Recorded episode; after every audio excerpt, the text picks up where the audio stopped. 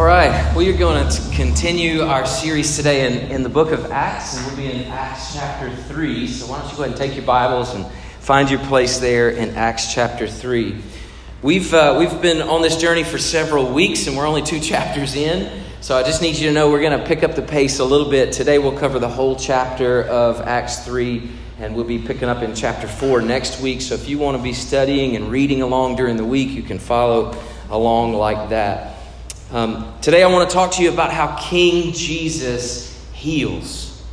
King Jesus heals.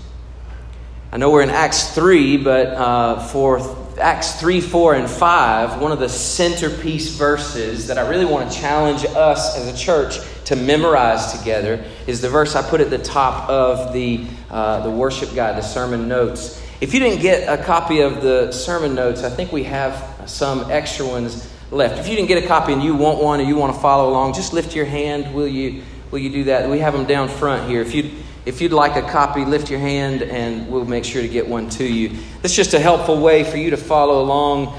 Um, I learned a long time ago that if I hear it, I might remember it. If I hear it and see it, I, there's a better chance I'll remember it. If I hear it, see it, and write it, I might really re- be able to recall what I'm thinking. So that's the reason I give that to you because I really want these things to get into our minds and into our hearts. So here's the verse I want us to memorize together. Uh, we're going to put it on the screen, I hope. Acts 4, verse 12. And this is what it says There is salvation in no one else. For there is no other name under heaven given among men by which we must be saved. Can you guys read that aloud with me? Because I, I, want us to learn this one. Over the next three weeks, we'll say this each week. Hopefully, it gets in your heart. Ready? Here we go. There is salvation in no one else, for there is no other name under heaven given among men by which we must be saved. So, we're talking about healing, and specifically, we're talking about healing in the name of Jesus. In the name of Jesus. This uh, scripture we're going to read today is long, so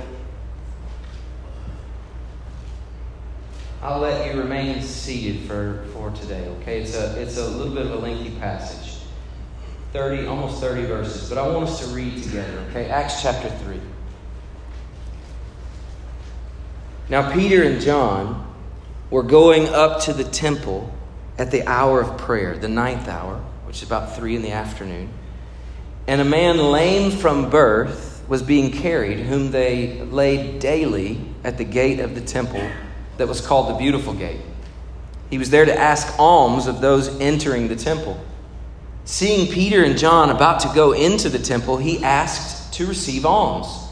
And Peter directed his gaze at him, as did John, and said, Look at us. And he fixed his attention on them, expecting to receive something from them.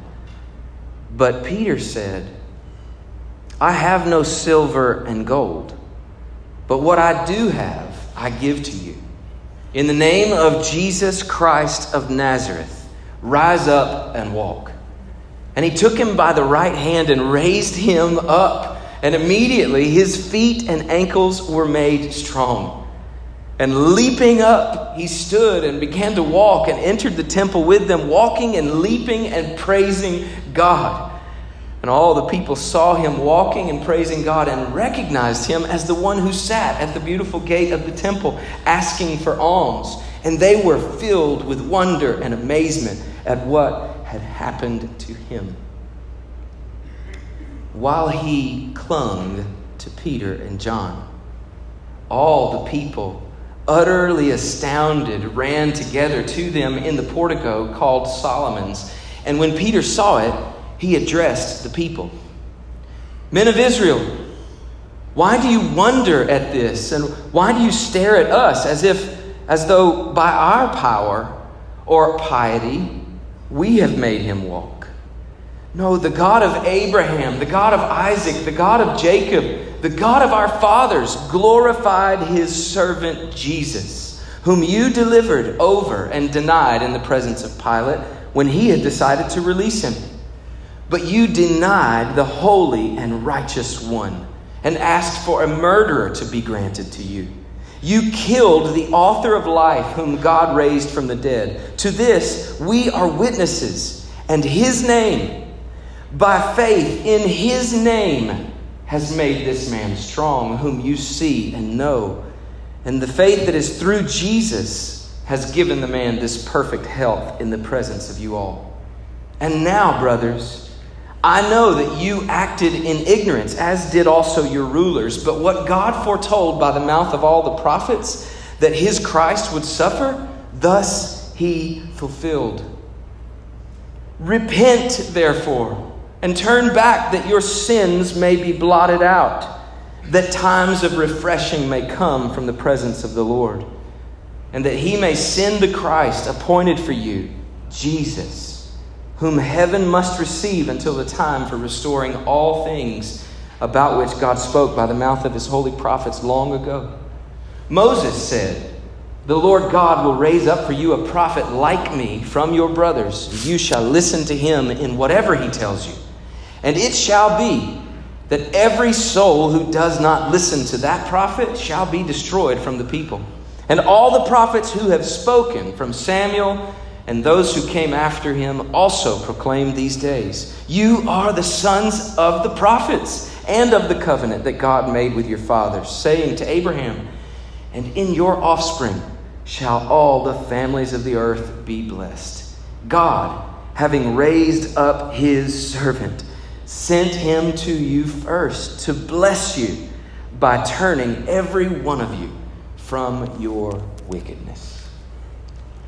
Oh God, give us eyes to see and hearts to comprehend what you want to say to us today from your word. Lord, we need the truth. We are sanctified by the truth. We are set free by the truth. So, God, please speak to us. In Jesus' name, amen. Amen. There's a. Um, pretty famous verse in this passage that a lot of people quote. Uh, it's uh, the verse early on in the, in the chapter Silver and gold have I none, uh, but what I have I give to you. I don't even know that verse. Anybody know that verse? All right, so uh, a buddy of mine who was church planting in, uh, in a college town. He had a lot of college students. Was starting a church. It was very exciting. You know, everything was uh, super exciting. And um, one day after the sermon, um, and after church, the elders of the church were sort of counting the money and sorting things and trying to, you know, make sure the money got to the bank and all of that. And they were going through the offering plate, and in the offering there was a, uh, a bacon, egg, and cheese biscuit. Um, still in the wrapper. And uh, so when they opened it up, there's like two or three bites out of the uh, bacon, egg, and cheese biscuit. And written on the wrapper was, Silver and gold have I none, but what I have I give to you. Um, I always thought that story was hilarious. Um, please don't do that this morning. Uh, but I always thought that was funny. So that's, that's a, a great verse to remember what Peter says to this lame man who's at the gate uh, called Beautiful. But here's what we need to see. Um, we, we will see that there's, in this passage, it really divides evenly into two sections. You have this incredible miracle, and then you have uh, this message. So uh, the miracle gives Peter a platform to proclaim the message of the gospel. So we're going to break it down that way miracle and message. But what I want us to see is the emphasis on the name of Jesus. I don't know if you saw that, but when Peter speaks to the lame man at the gate, he says, In the name of Jesus Christ of Nazareth, rise and walk.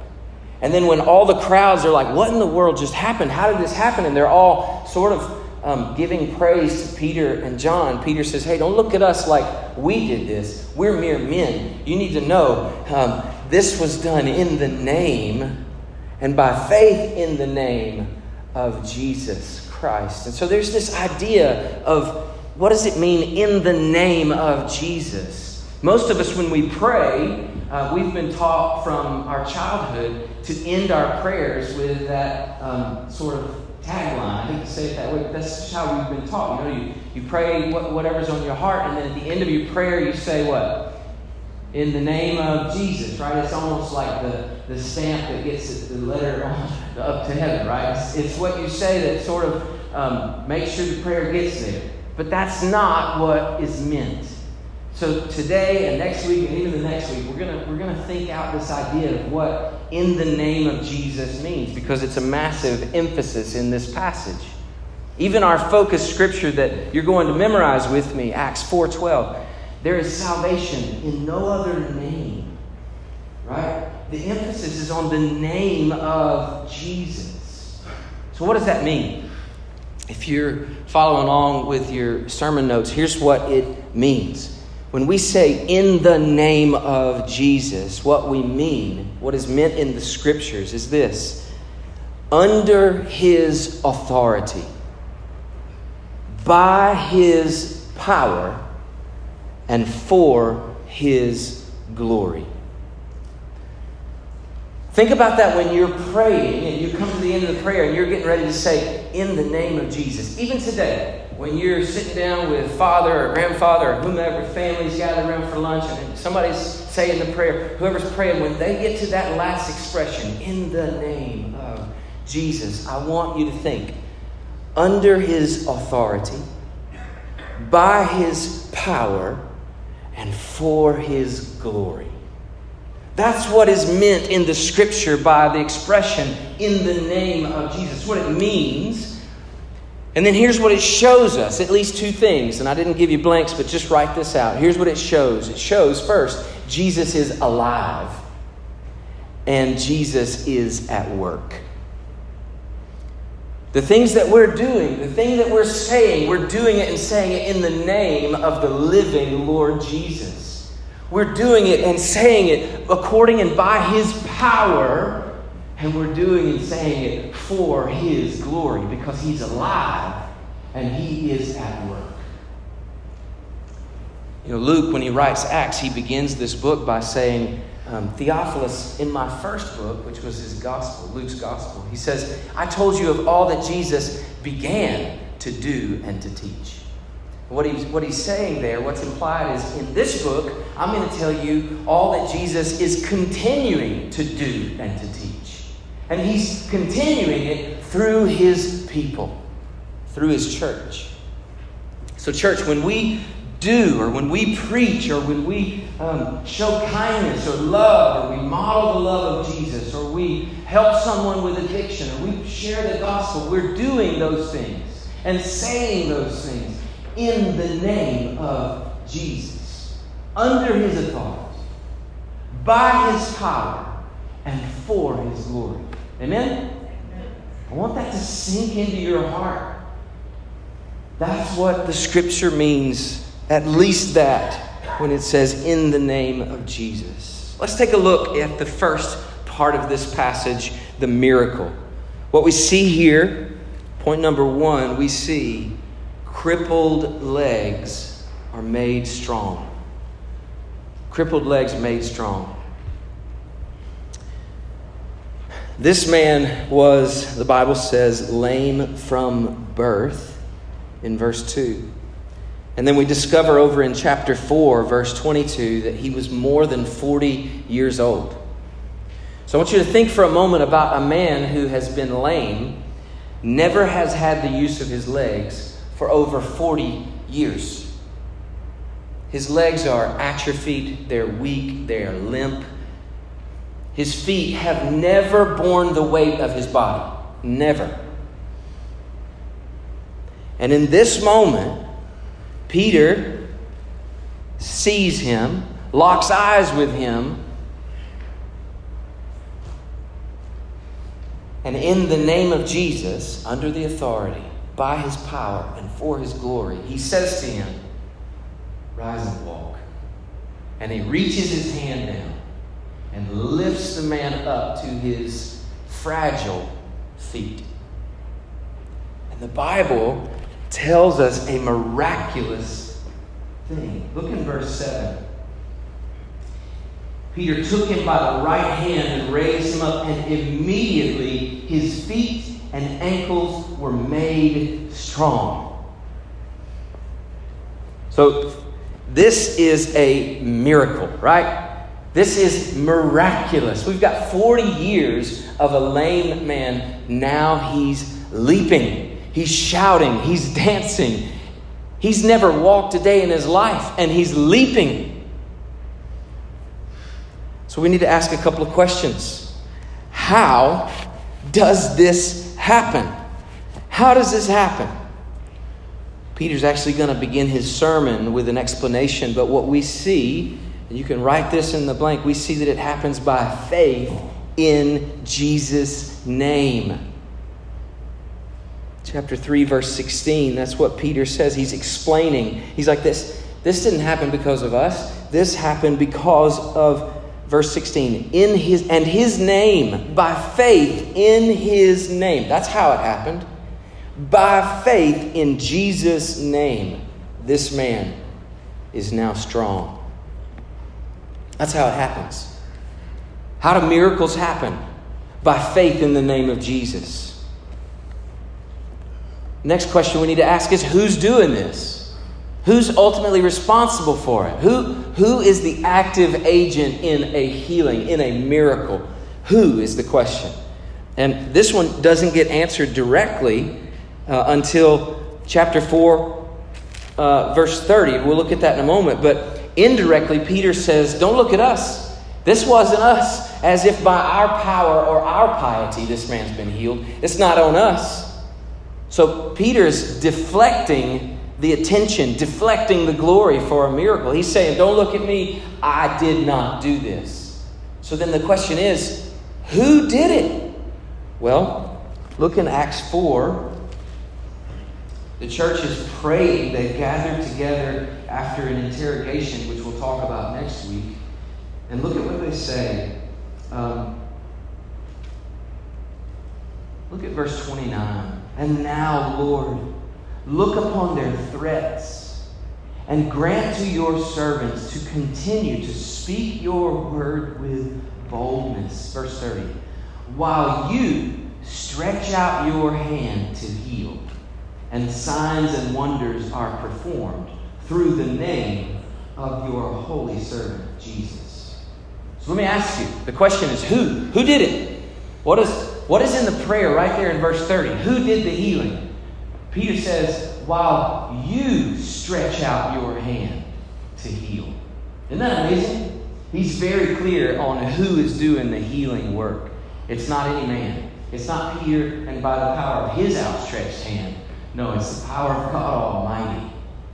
That's who's doing the work. Third question we have to ask is why? Why? if you if you wanted an answer for who, this is what I have written. You might want to write this, but it's who did it? Well, it's by the hand of God, through the hands of his people, in the name of Jesus. That's what we see in verse 30. By the hand of God, through the hands of his people, in the name of Jesus. Now, why did they do this? Why this miracle? Why is a miracle necessary? And the reason this question is relevant is this how long has this guy sat there? You can answer. How long has he sat there? 40 years.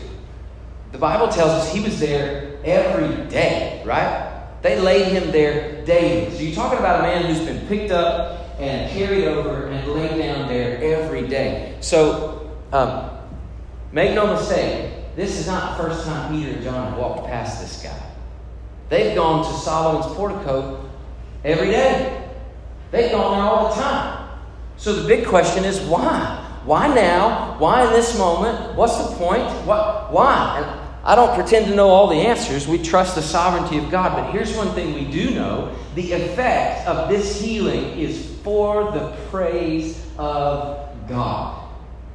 That's the ultimate why. All praise belongs to God. Look at what happens. The man who's been healed, he's not mistaken about who did it or even how it was done, and he knows why. When he gets to his feet, he's leaping and doing what? Praising God. Verses 8 and 9, it says it twice. Everybody's astonished and amazed that he's praising God. He knows who did it, he knows how it was done, and he knows why it's done for the praise of God. That's the miracle crippled legs made strong. There's a few more things we can notice here. I just don't want to skip past them. I just want to say um, we should look at Peter as an example to us in how um, we need to listen to the Holy Spirit and look where He wants us to look. For some reason, Peter didn't walk past him on this day. For some reason, on this day, he set his gaze on this lame man. And I would say it's because the Holy Spirit within him said, I want you to look, I want you to give your attention.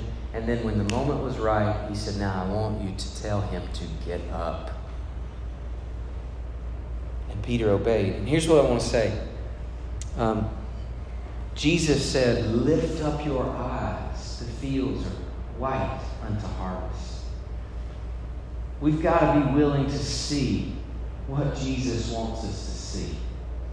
And I don't know about you, but this passage has been really convicting to me because there are times in my life where I literally will turn my head to not see a need. I will look away so that I don't engage with my eyes.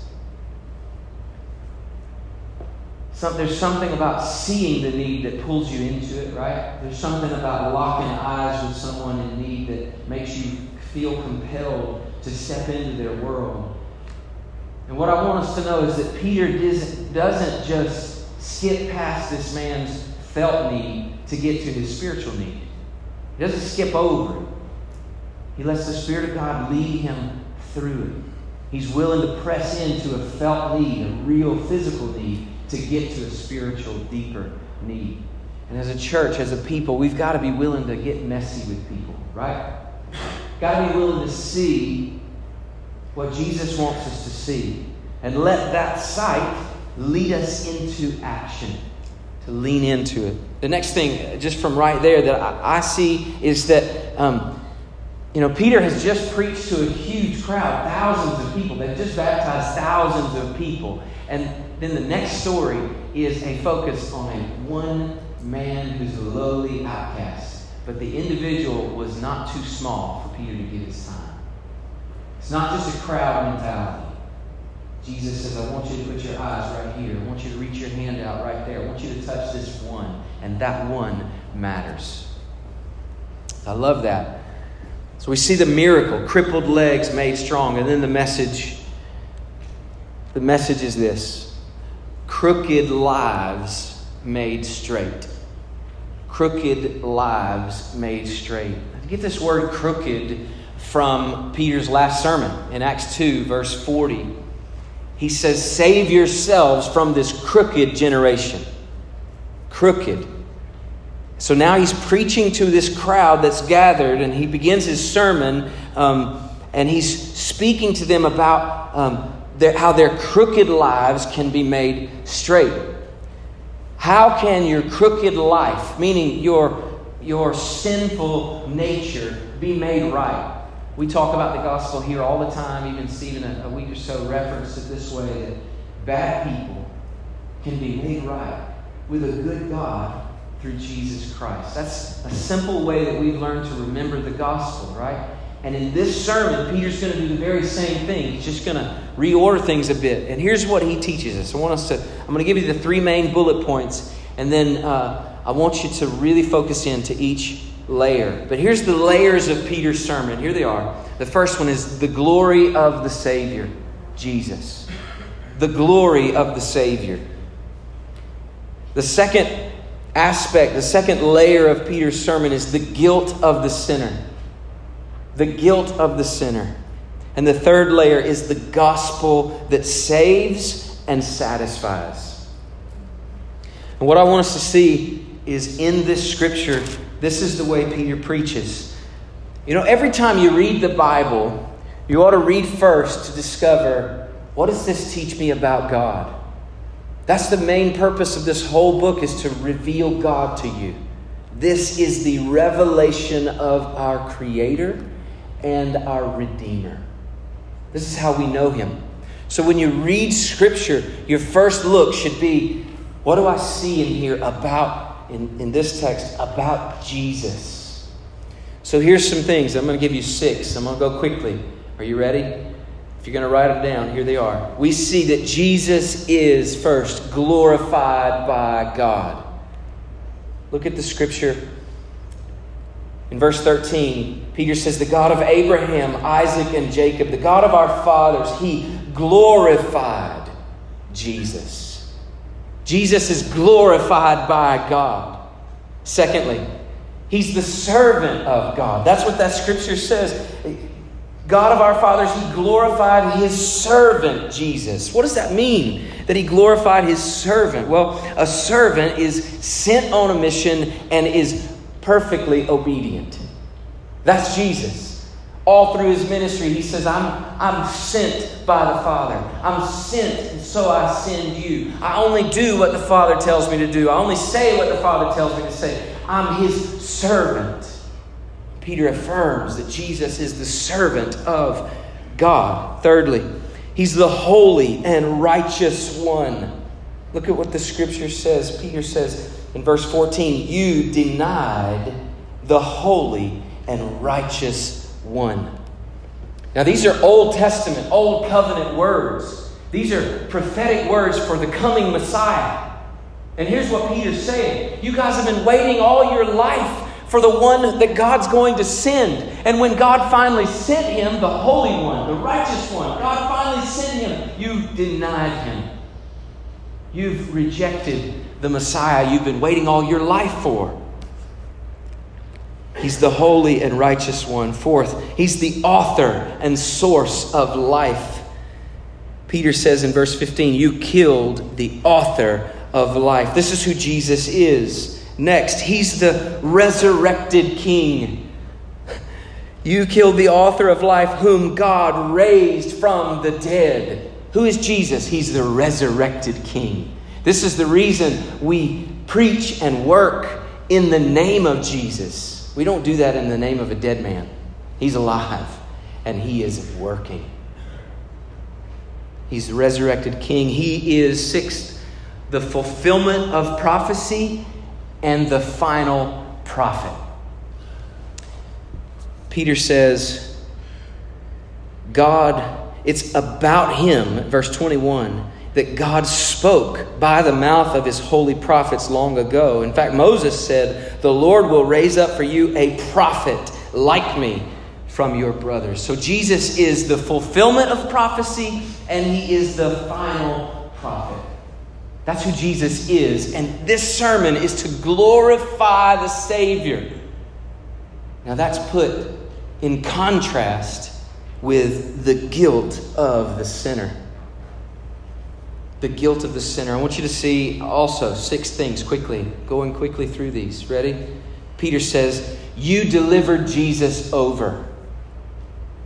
He even says in verse 13, You're worse than a pagan ruler, Pilate. Pilate was ready to turn him loose. Pilate wanted to set him free, but you, you turned him over. You're worse than Pilate. Then he says, You've denied Jesus' deity.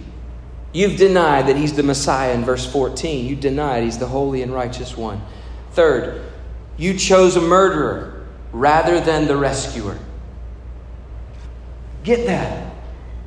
Peter's saying to them, You said, Give us Barabbas, a known murderer. Give us the one who takes life. And we want you to kill the one who gives life. Turn loose the taker of life and kill the rescuer of life. You chose a murderer rather than the rescuer. You killed the one who gave you life, is what he says in verse 15. You, you've actually killed the one who breathed life into your body. One of the greatest ironies of the crucifixion of Jesus, and the Bible tells us that Jesus actually sustains our life. So every breath you breathe, Everybody do this with me. Jesus let you do that. One of the greatest ironies of the crucifixion is the very men who slung the hammer Jesus was putting the strength into their arms. He was allowing and empowering their murderous activity. He's that sovereign. You killed the one who gave you life, Peter says. Then he says, You act in ignorance. Verse 17 and verse 19, he says, You are a sinner. You need your sins blotted out. When he uses that word sin, what he's saying is, You have offended the God of the world. Through your life and your actions and your rejection, you have sinned against a holy God. And then lastly, in verse 26, he says, in way of inference, he says, um, Jesus has come to bless you by turning every one of you from your wickedness. So the implication there is that you are wicked. That's the last one. You are wicked. So we've got the glory of the Savior and the guilt of the sinner. And they're, they're obviously in contrast to one another. This is where the gospel comes in. This is the beauty of this message, and here it is the gospel that saves and satisfies. Peter says, one of the most hopeful passages in verse 19, he says, Repent, therefore. Now, before I move on, I want us to hear this as it flows. Peter has said, God sent Jesus to save you, but you murdered him. This verse, then, is where Peter is now extending mercy. We, we often think of this call to repent as like a, a hard preacher is preaching like hellfire, brimstone, repent, you know. But this message from Peter is full of mercy. Here's what he's saying You killed the one who came to save you, but you can still be saved. Repent, therefore that your sins may be blotted out, that times of refreshing may come from the presence of the Lord. That's the message. It's hopeful. It's good news. It's the gospel that in spite of your guilt, you can be forgiven through Jesus. Next part of his message is that your sins may be blotted out. Here's the truth Isaiah says that your sins have made you red like crimson but the blood of Jesus can wash you white as snow. When the scripture says your sins can be blotted out, what he means is that your transgressions that are listed out in great detail, your sin listed out in great detail, can be wiped away like a dry erase board, can be blotted out before a holy God. That's great news. Forgiveness is the love, it's the heart of the gospel message. Jesus isn't mainly our example. I hope we know that. Like when we read the scriptures, we don't just look to Jesus as our example. Oh, how should I live? Well, let me look to Jesus for an example. He is certainly that. But He's not mainly your example, He's mainly your substitute. He's the one who stands before God in your place and says, I'll die for a guilty man. I'll take his punishment, blot out his sins, and kill me in his place. Jesus isn't mainly our example, he's mainly our substitute. And it's through him our sins can be blotted out. The good news of the gospel is that refreshing comes. Just like the lame man's legs are made strong and he leaps for joy. The heart of a, of a sinner that's made whole leaps in refreshing, in joy, in being filled with the Spirit of God. It's, it's joy, it's exciting, it's great because you've been set free.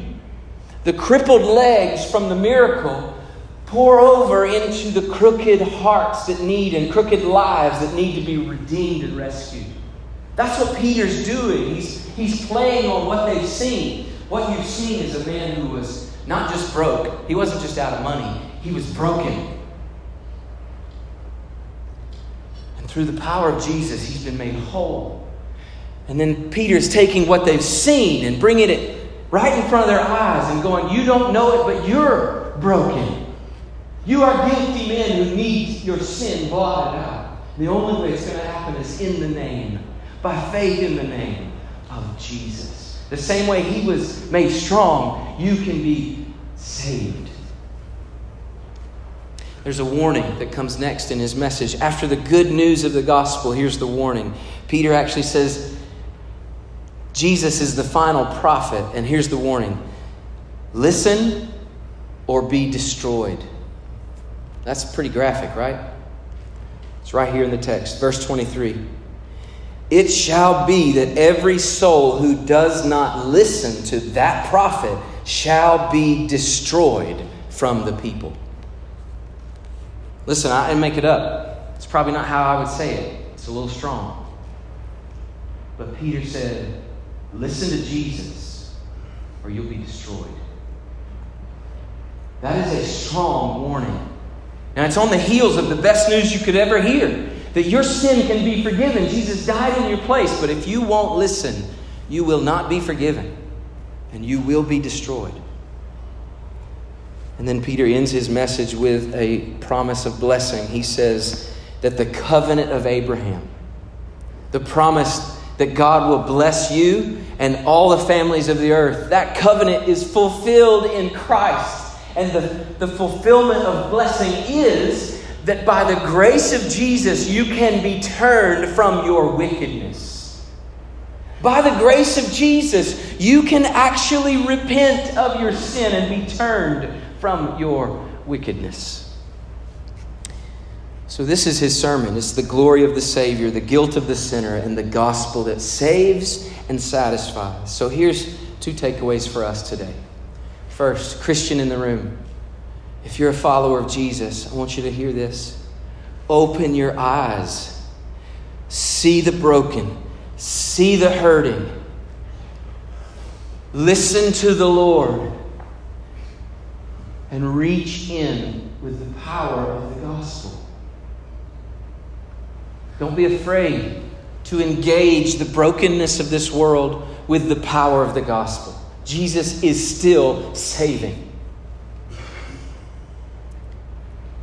So reach into the hurting and proclaim the glory of Christ, the guilt of men, and the gospel that saves. And to unbelievers in the room, if you've never turned to Jesus, there's an old hymn, it's just down in my heart.